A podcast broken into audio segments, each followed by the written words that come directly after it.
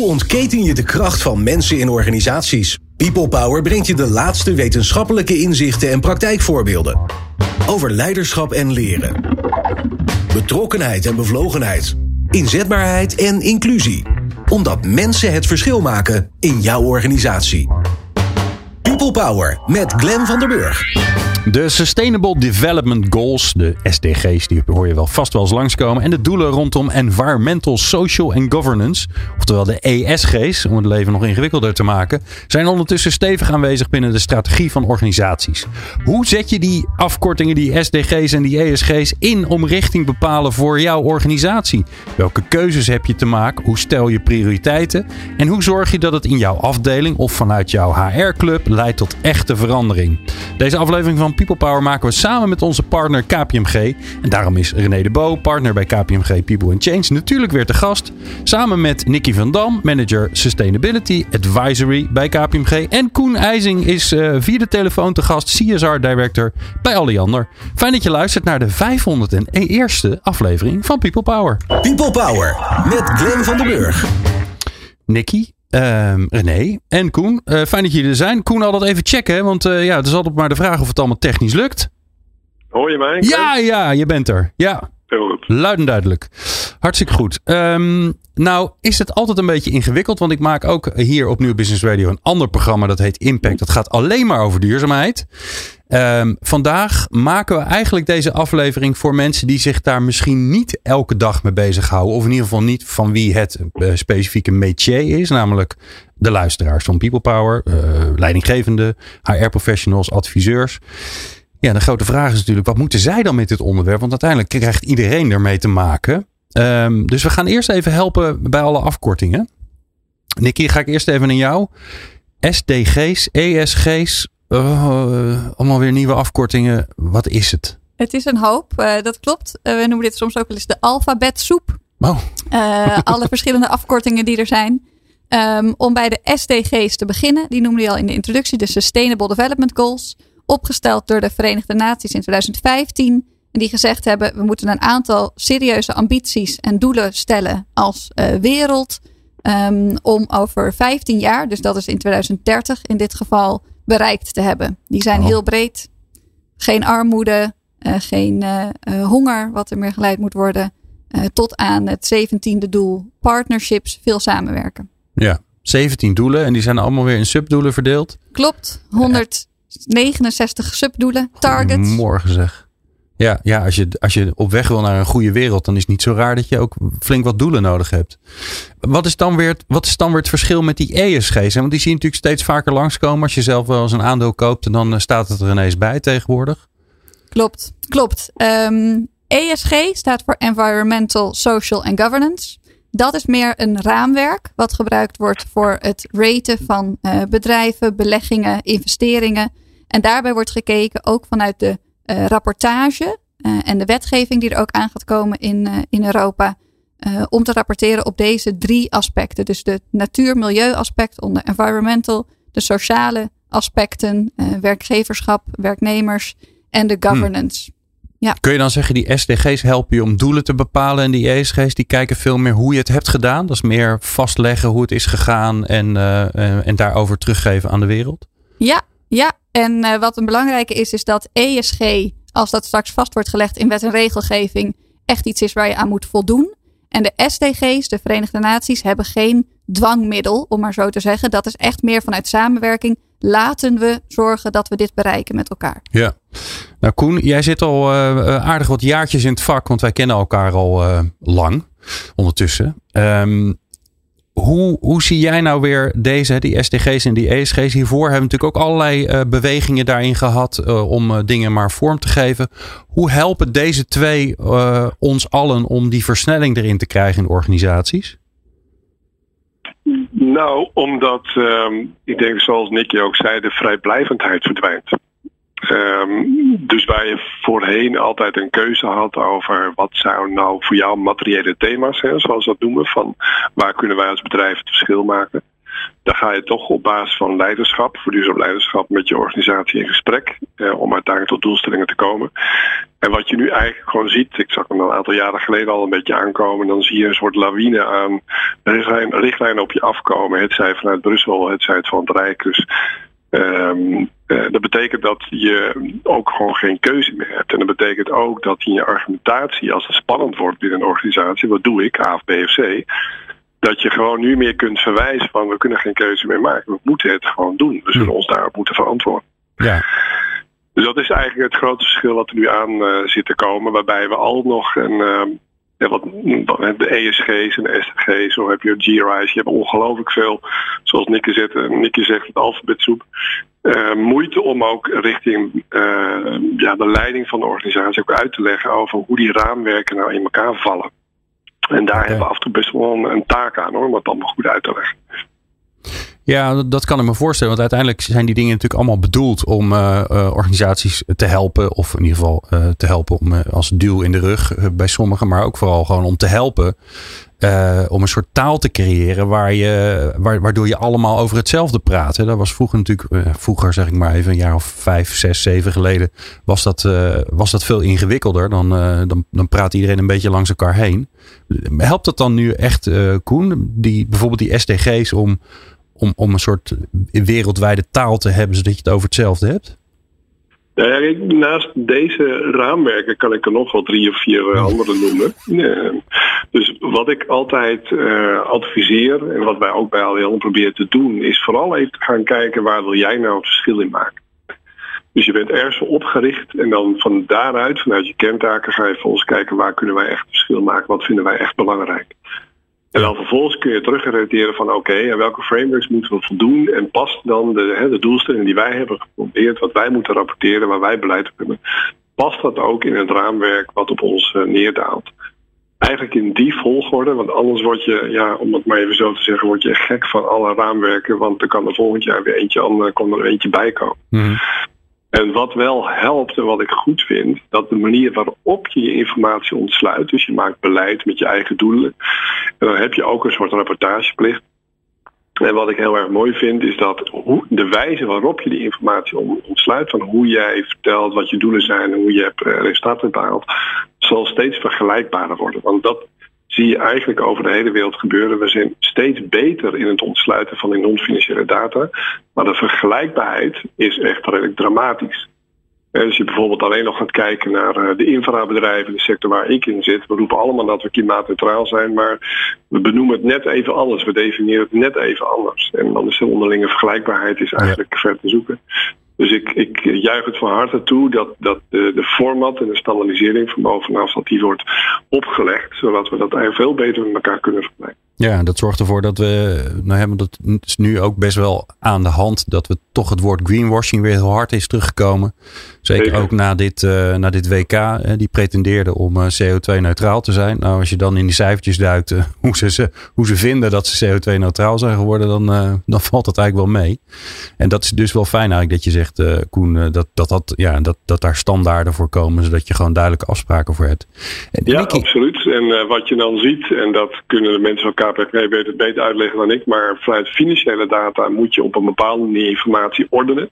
Waardoor het te vergelijkbaar is. Er heeft een bepaalde code is ervoor nodig. En dan ga je het eigenlijk voor non-financiële data ook krijgen. Ja. En dat vind ik echt een, echt een goede zaak. Ja, Nicky, volgens mij is dat ook echt een enorme beweging. Hè? Dat, dat rapporteren over die, die duurzaamheidsdoelen, over die ESG, dat, dat moet een enorme business ook voor jullie zijn geworden. Hè? Want ja, organisaties die krijgen dat over zich heen. Uh, die zullen daar mensen voor aannemen. Maar die zullen natuurlijk ook naar hun, uh, hun adviseurs kijken en zeggen van help ons hierbij.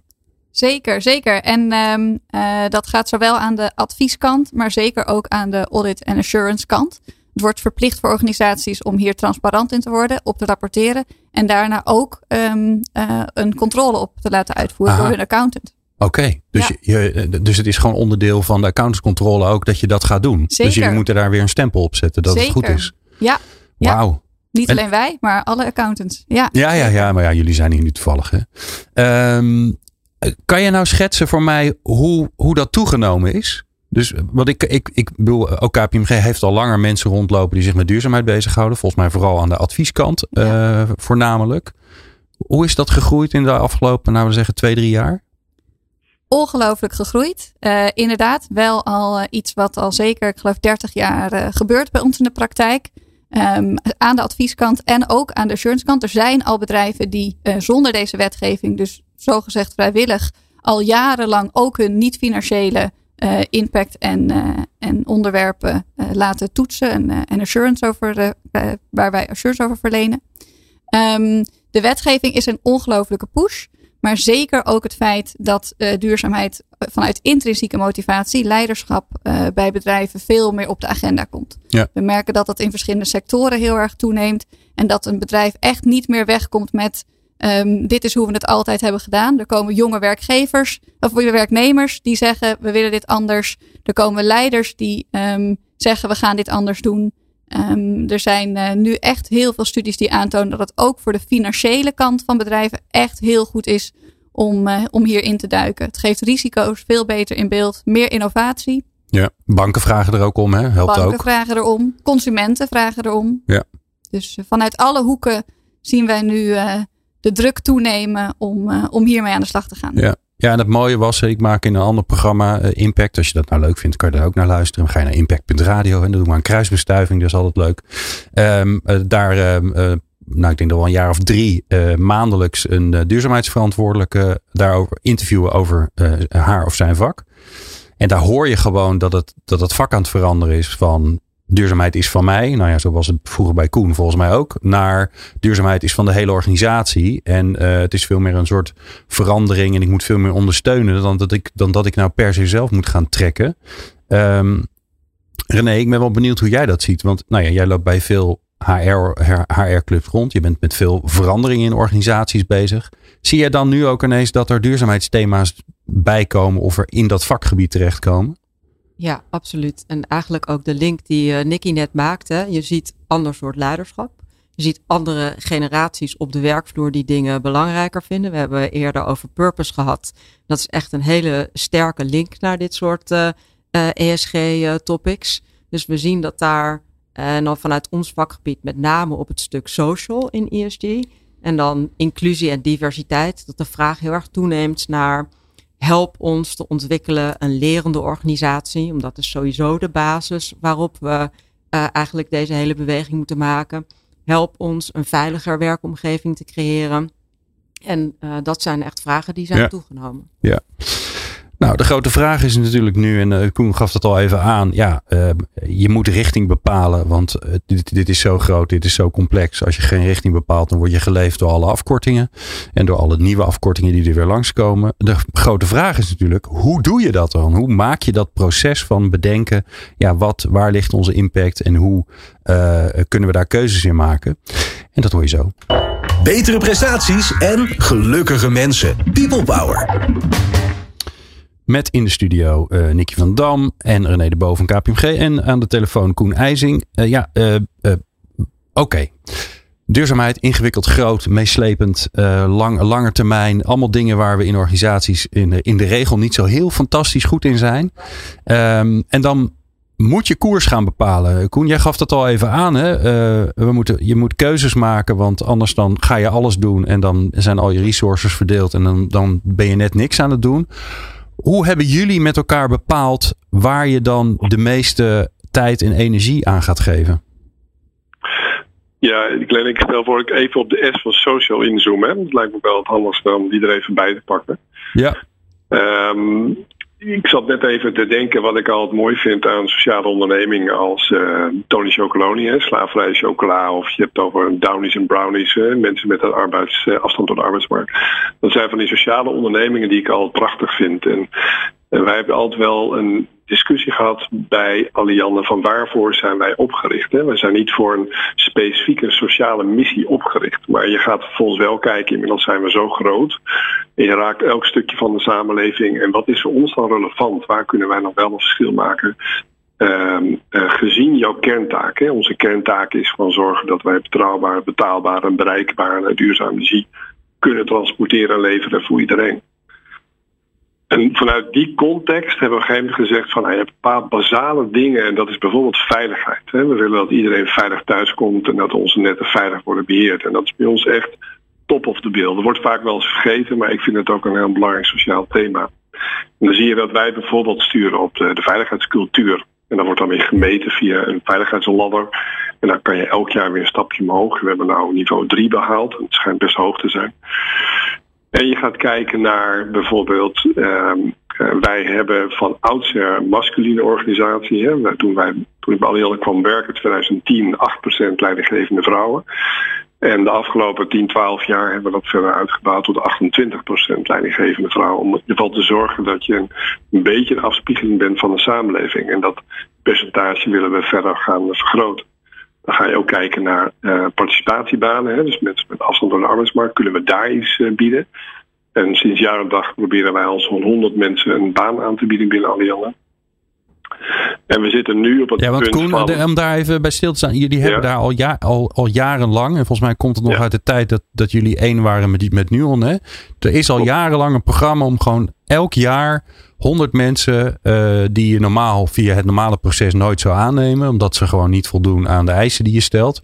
Nou, hè, je zou nu met deze arbeidsmarkt ook kunnen zeggen. Hé, hey, daar, die, daar kan je mooi gebruik van maken van die ervaring. Want die mensen zijn er überhaupt niet meer.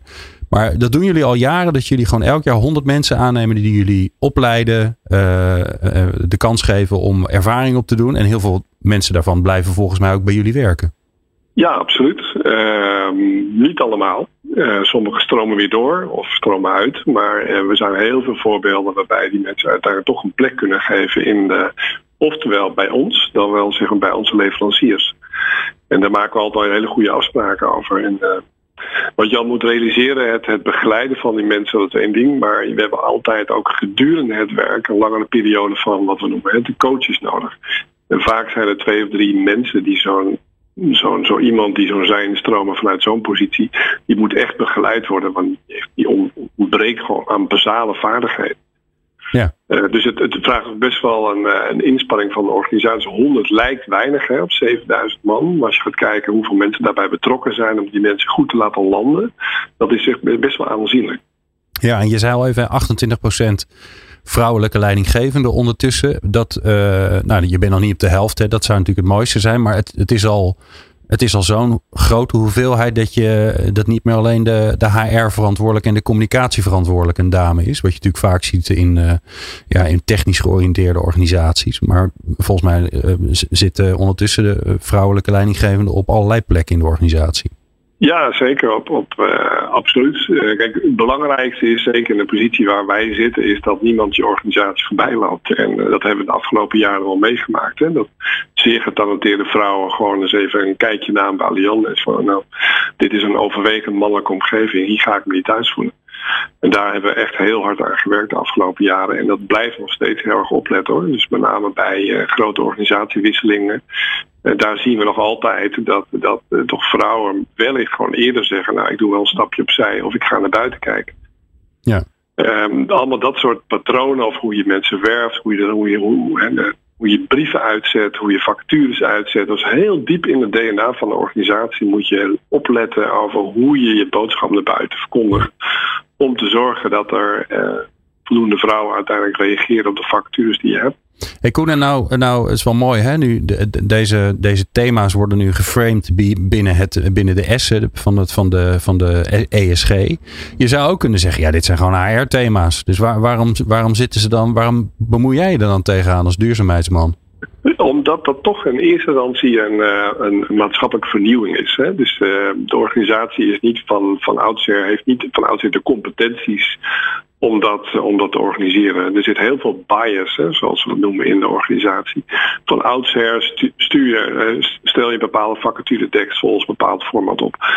Ehm, vanuit oudsher gebruik je bepaalde foto's voor je, voor je uitingen. Vanuit oudsher stuur je op een bepaalde manier je mensen aan. Ehm, en dat moet je allemaal omdraaien. Dat begint toch vaak bij een, een, een groepje die, zoals mijn groepje, die dan verantwoordelijk is voor maatschappelijke vernieuwing.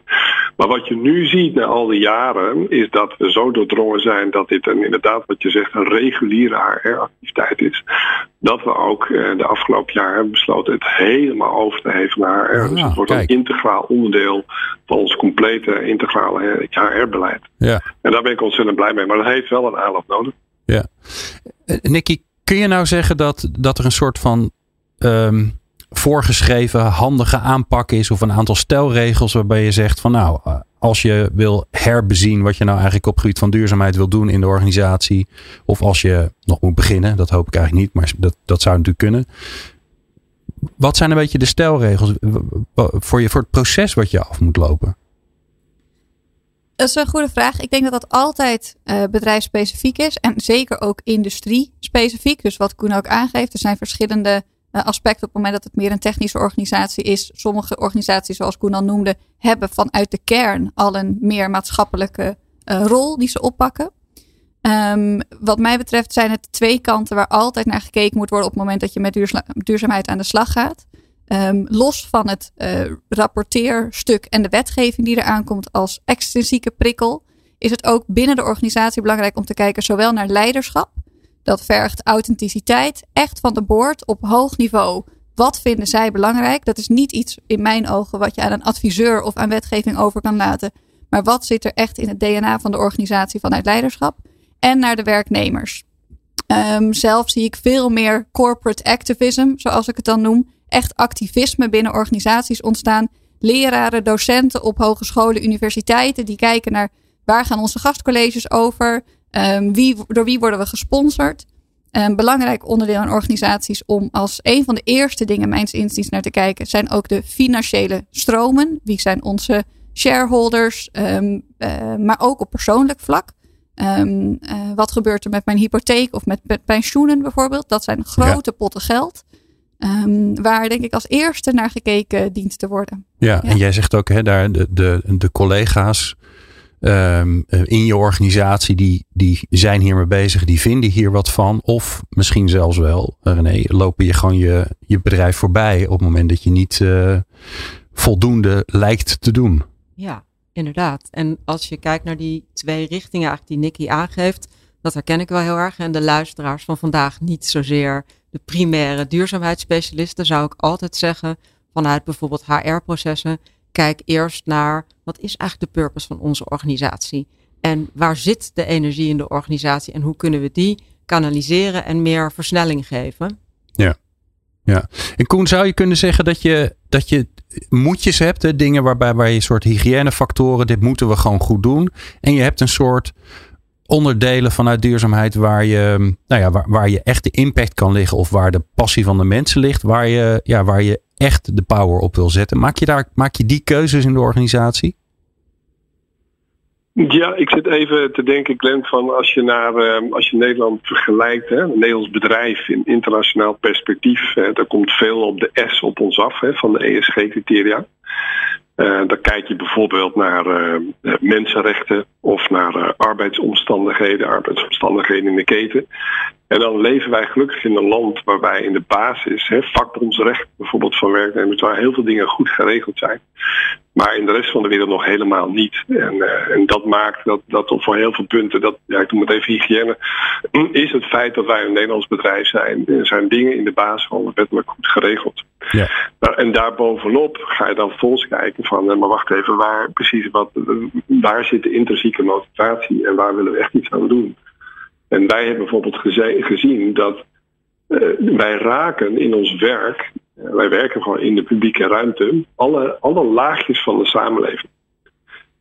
En om die wereld goed te blijven begrijpen en onze klanten goed te kunnen bedienen, is het ook gewoon goed dat je een afspiegeling bent van die samenleving. En daarom hebben we ook gewoon gezegd, dat betekent gewoon dat wij een beetje van die masculine eh, samenstelling af moeten. En moeten we echt op zoek naar een veel kleurrijke, kleurrijke organisatie, zowel in gender als in eh, culturele diversiteit. Ja. Eh, niet alleen zeg maar om, om heel goed te begrijpen wat is de wereld waarbinnen wij werken. Uh, maar wat er de afgelopen jaren heel erg bij is gekomen, is dat wij letterlijk hebben meegemaakt dat mensen met een andere niet-westerse achtergrond ons bedrijf voorbij liepen. En zeker nu wij uh, heel veel openstaande vacatures hebben, dat geldt eigenlijk in elke technische branche eigenlijk. Is dat echt uh, heel erg jammer. Dat hebben we letterlijk, letterlijk hebben we dat gezien. Ook tot met stagiaires die even binnenkwamen kijken. Van, nou, dit is me hier gewoon niet cultureel divers genoeg. Ik ga hier gewoon niet werken. Wow. Uh, dus, dus naast de, de afspiegeling man-vrouw en leidinggevende, waar we al heel hard mee bezig zijn en grote stappen zetten, is de volgende stap voor onze type organisatie ook die culturele diversiteit omarmen. Ja. Ja, en je noemt al even die mensenrechten. Ja, die zitten natuurlijk uh, misschien niet bij rechtstreeks bij je eigen medewerkers. Maar ja, dat is natuurlijk het ingewikkelde. Uh, als je de keten in gaat kijken, ja, dan komen ook de spullen van al die anderen uh, van de hele wereld ongetwijfeld. Want er zit ook ja. op, hè, ik, Ja. ik noem maar alle slimme meters met de technologie die erin zit. Staat dat Nou ja, dan? en, dan, en dan krijg je iets interessants, precies wat René net vertelde. Hè, van eh doorgaan dat doe je op basis van leiderschap. Dus dan ga je kijken in de organisatie en dan wil je aan ons leveren. Dan overhandigen wij wat we dan noemen een gedragscode aan leveranciers. Hier dien je aan te houden. Daar staat dan of iets officieels in. Hè. Wij respecteren de rechten van de mens en eh, allerlei andere OESO-bepalingen. Ehm, en als je daar niet aan voldoet, dan hebben wij het recht om het contract te ontbinden. Ja. Maar wat er nu gebeurt, en dan praat je, wel eens met onze eh, collega's van eh, die gaan over de ketens. Zouden we dat niet actiever eh, kunnen maken, niet meer audits doen? Weten wij zeker dat er geen slavernij in onze keten zit? Ja, dan verwijzen ze vaak naar gewoon, wij hebben toch een gedragscode. En wij doen regelmatig audits. En volgens mij hebben we daarmee het goed geregeld. En wat er nu vanuit Brussel ontstaat, er komt een nieuwe richtlijn op, op ons af. Hè, De due diligence richtlijn, waarbij ze eigenlijk gewoon zeggen, we willen heel goed weten hoe jullie dat proces hebben georganiseerd. Hmm. Er zijn 50 miljoen mensen in de wereld die altijd nog in slavernijomstandigheden werken. En daar willen we paal en perk aan stellen. Dus dan gaan jullie daar steviger op bevragen. Nou, dat helpt mij ook weer om in de drukte van alle dag ook tegen mijn collega's te zeggen: jongens, we moeten het toch even wat beter organiseren. We gaan, ehm, eh, er valt zoveel te bespreken. We gaan het natuurlijk allemaal, allemaal natuurlijk niet redden in een, eh, in een uurtje. Maar we gaan, eh, we gaan naar de hoe. We gaan het lekker praktisch maken. Om ervoor te zorgen dat jij, onze ge- geëerde lu- luisteraar, dat je er gewoon lekker mee aan de slag kan gaan. Want dat is, is uiteindelijk toch wat er nodig is. En dat hoor je zo. Hoe ontketen je de kracht van mensen in organisaties? People Power. We praten over duurzaamheid en dat doen we een beetje vanuit het perspectief van eh, dat je eh, of leidinggevende bent of eh, HR-professional. En dat je denkt, ja, wat moet ik daar eigenlijk nou precies mee? Want ik hoor mijn collega's erover praten. En zo wil ik eigenlijk ook dit laatste blok eh, even fijn besteden met jullie. Eh, Koen IJzing van Alliander, Nicky van Dam en René de Bo van KPMG. Ehm, eh, eerst maar even het perspectief van de, de gewone, nou gewone leidinggevenden, die zijn natuurlijk fantastisch als je. Maar je, je bent leidinggevende van een team en je, eh, ja, je hoort de collega's over duurzaamheid praten. Die vinden misschien ook wel iets van wat je als organisatie daaraan aan het doen bent. Hoe kan je nou als leidinggevende aandacht geven aan dat thema duurzaamheid binnen je eigen team? Los van wat er natuurlijk allemaal in de organisatie al gebeurt. Hè? Want dat komt een beetje over je heen of dat krijg je toebedeeld. Ehm René, eerste idee? Ja, ik trigger gelijk even op dat jij zegt, eh, los van wat er in je organisatie allemaal gebeurt. Dat zou ik dan nou weer niet doen. Jij zou het vast doen. Dus nou niet vast, maar wel samen of daaraan verbonden. ja. En wat ik ook wel mooi vond, je zei net tegen eh, Koen, waarom ben jij er eigenlijk van? Waar bemoei je je mee? Want het is toch van eh, HR of de leidinggevende. En volgens mij is het iets wat we echt samen moeten doen. Is dat een heel belangrijk eh, om ons allemaal ook als luisteraar te beseffen. Eh, de problemen rondom duurzaamheid lossen we niet eh, alleen in ons team op. Maar de, het bewustzijn dat het belangrijk is en dat wij een eh, taak hebben naar de toekomst toe om daar iets mee te doen, kan wel in je team eh, starten en dat groter maken. En als je dat praktisch maakt, zou ik zeggen, begin met het te agenderen in je team. En eerst te luisteren, wat speelt er dan? Want we zeiden net ook al, hoe maak je keuzes? Ja, een van de principes van gedragsverandering, en dat is, uh, hoort hier ook echt bij, is toch daarheen gaan waar de energie zit.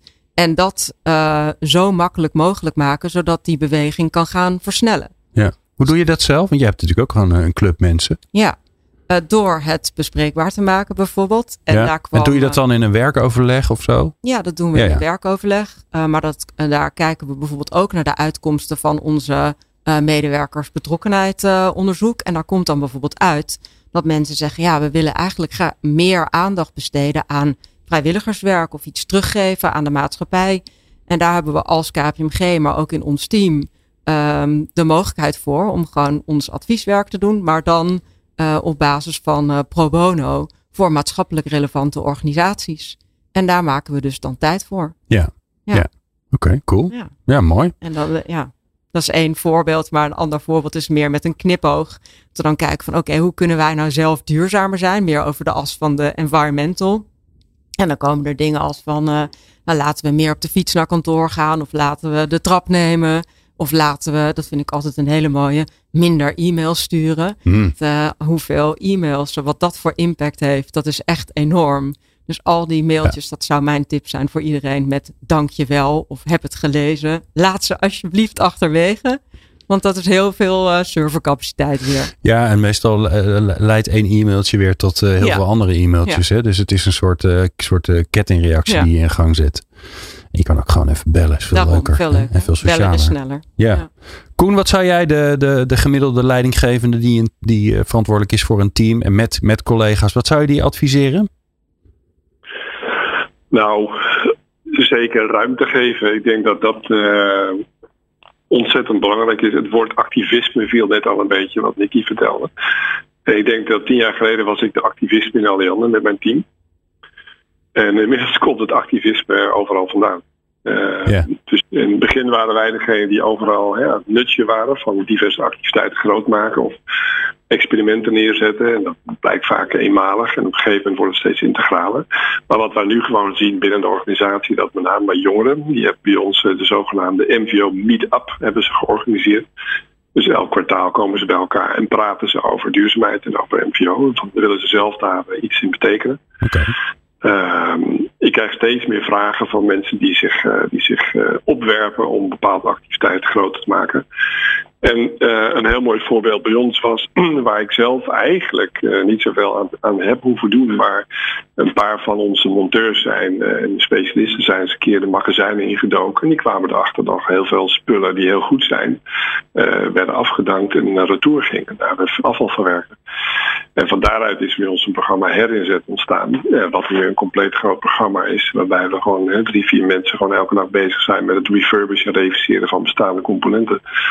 Dus, dus, het, dus je, hebt, je hebt enerzijds, het, het begint vaak wel met een stuk activisme, een stuk inzicht van hé, hey, waarom doen we dit? Zouden we niet anders kunnen doen? Eh, hebben we hier verantwoordelijkheid? En de loop van de periode eh, gaat de activisme steeds meer om in strategische doelstellingen, waarbij je gewoon een basis legt.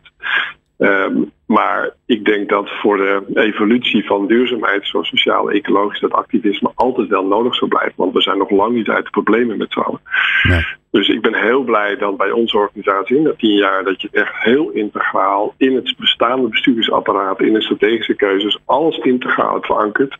Inclusief budgetten en doelstellingen en acties en strategieën. Daar ben ik ontzettend blij mee. Ook heel trots op dat we het hebben kunnen doen. En tegelijkertijd, en daarvoor heb je altijd nog wel een paar aanjagers nodig, dat activisme blijft wel. Want er komt altijd weer nieuwe dingen op ons af. Biodiversiteit zeiden we altijd, joh, wij zijn een energiebedrijf. Daar gaan we ons nog niet bezighouden met biodiversiteit. Nee, insecten. Dat hè? was drie, vier jaar geleden zo. En nu zitten wij tot over onze oren in dit eh, onderwerp. Waarom? Omdat eh, we anders geen vergunningen meer krijgen voor alle onderstations die we kunnen bouwen. En we zien dat biodiversiteit maatschappelijk zo urgent wordt. Hè. Vorige, vorige week de internationale top. Eh, Waardoor we gewoon zeggen, dit, is, dit past ook gewoon bij ons. Wij beheren als infrabedrijf 900 vierkante kilometer areaal in Nederland. Dat is genoeg voor natuurherstel. En dan ga je bij elkaar zitten en voor het weet heb je een prachtig programma waarbij je gezamenlijk werkt aan biodiversiteit. Maar dat was drie jaar geleden, twee jaar geleden was dat totaal niet, niet, niet relevant. Ja, ik kan me dat nog herinneren inderdaad. Toen ik jaren geleden bij MV Nederland werkte. Dat biodiversiteit was een beetje het lastigste onderwerp om op de kaart te krijgen. En dat is toch uiteindelijk gelukt. eh, helaas, omdat het natuurlijk gewoon totaal misgaat. Een mooi voorbeeld van Koen. Hè? Dat is natuurlijk wat je eigenlijk het liefste wil in de organisatie. Dat, ja, dat, dat, dat, dat collega's gewoon op pad gaan. En die lopen dan ergens tegenaan. Die trekken een kast open en die komen spullen tegen van ze zeggen. Nou, dat is toch, dat kan toch niet waar zijn dat we dit allemaal weggooien. Dat is gewoon nog prima. Een beetje een boutje hier en een beetje smeersel daar. En soms wat complexer. En we hebben gewoon weer goede spullen. Wat moet je nou doen om ervoor te zorgen dat, dat die initiatieven misschien wat meer naar voren komen. Maar vooral ook dat ze, ja, dat, dat ze voortgang binnen eh, eh, krijgen, voortgang kunnen krijgen in de organisatie. Want het gevaar is natuurlijk dat we een organisatie zoveel georganiseerd hebben. Dat die dit soort initiatieven gewoon dooddrukken. Ja, Ja, klopt. Uh, dus als je dat even op wil lossen voor ons. Twee minuten. Ja. Um, ik denk dat het belangrijk is om hier zeker um, aandacht aan te besteden en initiatieven altijd aan te jagen, maar ook altijd terug te gaan naar wat echt het doel is van de organisatie en het maatschappelijk belang. Um, daarbij is het wat, mijn, wat mij betreft ook belangrijk dat we verder gaan denken dan de negatieve impact uh, reduceren naar nul. Maar echt alle organisaties ook positieve impact gaan maken. Er is een prachtig boek nu van Andrew Winston en Paul Polman. Dat heet Netto voorheen Positief. Unilever, hè? Ja. Precies, voorheen Unilever CEO. Netto Positief. Uh, met name in de westerse wereld. Onze footprint is drie, vier, vijf, misschien wel tien keer groter dan die uh, zou moeten zijn. Halverwege het jaar zijn wij allemaal al door onze impact heen, die we in een jaar zouden kunnen maken of moet, mogen maken, om binnen de grenzen van de planeet te kunnen blijven. We hadden het net over biodiversiteit. Dus echt, de klok is ticking. En daarbij gaat het dus niet alleen over kijken hoe we geen uitstoot meer kunnen maken. Maar we hebben echt wat in te halen en te herstellen met z'n allen. Ja. Voordat we het daar überhaupt over kunnen hebben. Ja. ja. Nou, ik kan je in ieder geval aanraden als je ergens nog een dakje in je tuin hebt om een schuurtje of zo. Om er gewoon uh, wat uh, groen op te leggen. Dat is hartstikke leuk. Het is nu een beetje fris voor. Maar ik zou het in het voorjaar zeker doen. Het is echt bizar wat je ziet gebeuren. Er zoomt van alles en nog wat boven. En de vogeltjes komen langs. Dus dat is heel gezellig. Maar dat is maar iets heel kleins wat je natuurlijk als mens kan doen. Um, René, Um, de HR-poot. Wat interessant is, is natuurlijk dat, uh, dat merk ik in de laatste afleveringen, laatste afleveringen van de afgelopen jaren, moet ik zeggen, dat um, uh, HR een aantal jaar geleden zei: uh, Ja, we zitten niet aan tafel, uh, Calimero, en, we zijn toch zo belangrijk. Ondertussen is dat wel voorbij, uh, want die arbeidsmarktkrapte is zo groot dat het gewoon nummer één staat, zo'n beetje op de to-do-lijst van de CEO. Dus HR zit aan tafel. Welke rol kunnen ze pakken als het gaat om duurzaamheid? Dit is misschien wel de grootste verandering die je kunt bedenken. Het gaat over alles en iedereen. En het is innovatie en het is verandering en het is compliance en het is alles tegelijk. Reskillen, je, nou, je kunt het zo gek niet verzinnen of het, of het zit er wel aan. Welke rol hebben ze te pakken? En dat ook weer in twee minuten, toch? Hè? Ja. Okay. Ik denk dat um, HR is ergens soort de, de hoeder en het fundament van onze uh, medewerkers in de organisatie. Dus die hebben iets te doen in het uh, faciliteren, het creëren van een cultuur die duurzaamheidsdenken en langetermijndenken, uh, waardegedrevenheid support. Dan hebben ze iets te doen in het ontwikkelen van leiderschap, waar we het al eerder over hadden de juiste mensen daarvoor selecteren, maar ook de juiste programma's aanbieden om Hm. dat te ontwikkelen. Oké, okay, dus als jij als HR-verantwoordelijke of HR-professional of L&D-professional een leiderschapsprogramma hebt en er zit nergens duurzaamheid in, dan heb je uh, wat te doen. Ja, ja. ja, voor een probleem. Dan heb je nog Dan moet je aan de bak, nog even voor de kerst. Ja, ja. ja. ja zeker voor de kerst. Ja, toch? Ja, dat, dat kan niet waar zijn dat dat er niet in zit natuurlijk. Nee, dus da daar heb je volgens mij naar te kijken van neem dat perspectief ook mee. En we zien inderdaad dat gewoon leiders vanuit duurzaamheid he, gewoon een bredere blik hebben. Echt um, nieuwsgierig zijn naar andere perspectieven die samenwerking faciliteren. Dus dat neem je mee in je leiderschapsprofiel. Je biedt ook dat soort programma's aan aan uh, leidinggevenden. Als ik kijk naar onszelf bijvoorbeeld. We hebben een groot programma samen met uh, Nijrode ook opgezet om onze leiders, maar ook onze klanten daarin uh, mee te nemen. Dus dan gaan okay. we eigenlijk ook weer vanuit dat ketendenken. Gaan jullie dan samen met je klant? Je gaat samen met onze wat klant. leuk. Ja, leuk hè? Ja, wat leuk ja. bedacht. Ja. Ook, ook echt vanuit die gedachte dat we het hebben over ecosystemen. En dat we moeten kijken naar de uh, ketens en echt naar de langere termijn. En dat kan je alleen maar samen doen door nou, die verbindingen te maken. Ja, mooi. Dus uh, cultuur, leiderschap. Um, echt kijken naar je personeelsbestand en welke vaardigheden, kennis, expertise heb je nodig. Ook daar weer uh, reskilling en upskilling hè, in uh, goed Nederlands voor organiseren. En ik denk dat je ook veel kan doen door te kijken wat zijn nou, hoe zit de context hier in elkaar en wat wordt hier beloond. Hè? Want we hebben het over Hmm. gedragsverandering, maar gedrag is eigenlijk altijd logisch in een gegeven context. Dus als je de context kan veranderen door te kijken wat wordt beloond in termen van KPI's. Of waar kijkt een leidinggevende naar? Of krijg ik aandacht voor? Waar krijg ik tijd voor? Dat zijn allemaal volgens mij elementen waar HR een actieve rol in kan spelen. Ja, dus eigenlijk moet je gewoon al je, al je beloningsstructuren, maar ook de, die eigenlijk ook die in de cultuur zitten. Hè? Want Ja. die zijn natuurlijk ook. Ja. Eh, dus datgene wat, wat men belangrijk vindt, wat we met z'n allen belangrijk vinden, eh, dat moet je in kaart brengen en dan vervolgens kijken van nou, zit het er überhaupt in? Zit het er voldoende in? En zo nee, dan heb je wat te doen. Ja, kijk bijvoorbeeld ook naar wie maak je de helden in je organisatie. Eh, traditioneel zie je eh, waarschijnlijk hele andere profielen dan dat we eigenlijk nu op het schild zouden moeten hijsen om duurzaamheid centraler te stellen. Ja, en het interessante is natuurlijk dat ehm, ehm, als ik dit allemaal zo hoor, dan denk ik ook.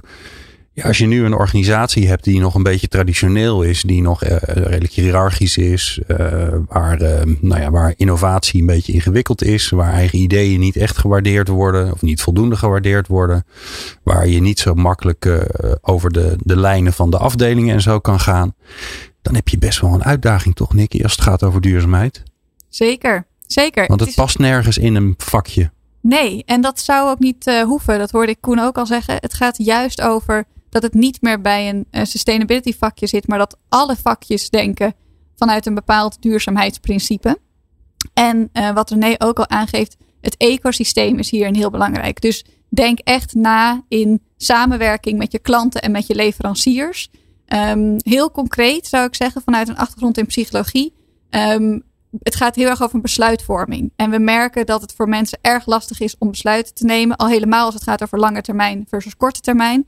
Maak dingen ehm, default opties. Of eigenlijk gewoon Hmm. de vanzelfsprekende optie. Zowel voor je leveranciers als intern hoe dingen behandeld worden. Als voor klanten. Ja, Ehm, Mooi. Een voorbeeld daarvan is Burger King, die net een eh, marketingcampagne gelanceerd hebben in eh, Oostenrijk, naar ik eh, me herinner. Waarin ze zeggen: Wilt u uw burger normaal of met vlees?